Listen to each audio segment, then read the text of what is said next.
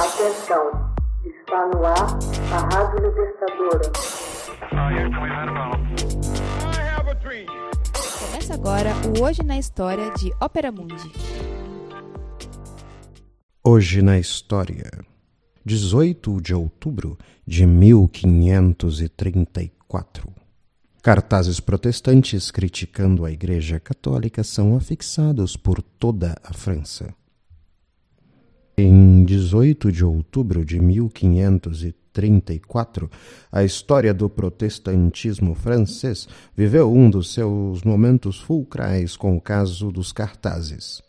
Impressos em Deschantel por instigação do pastor François-Antoine Marcourt, cartazes de 37 por 25 centímetros criticavam a celebração da missa tal como ela é feita oficialmente pela Igreja Católica Romana.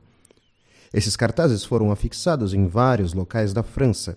Além disso, acusavam o Papa de ter instaurado a Igreja com a finalidade de reforçar seu poder.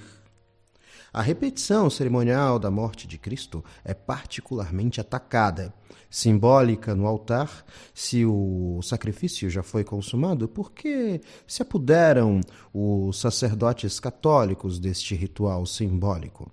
Os cartazes foram afixados na noite de 17 para 18 de outubro, por toda a França, inclusive na residência do rei Francisco I, em Ambosine. Segundo os protestantes da época, os cartazes continham artigos verdadeiros sobre os horríveis, grandes e insuportáveis males da missa real. Esse episódio trouxe consequências trágicas para os protestantes franceses.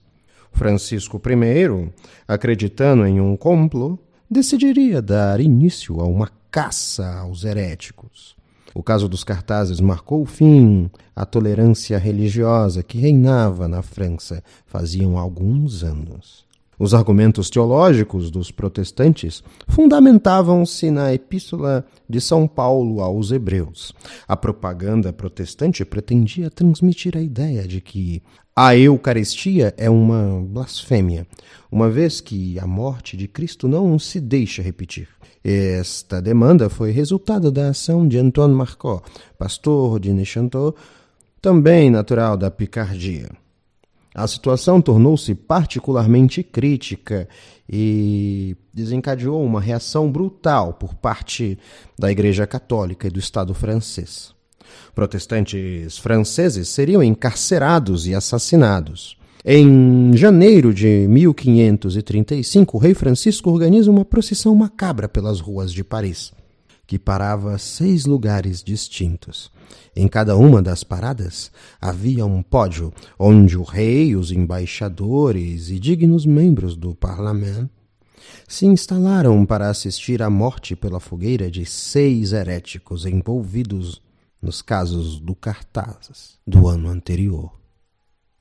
Hoje na História. Texto original Max Altman. Narração José Igor. Edição Laila Manuelle. Você já fez uma assinatura solidária de Opera Mundi? Com 70 centavos por dia, você ajuda a imprensa independente e combativa. Acesse www.operamundi.com.br/apoio.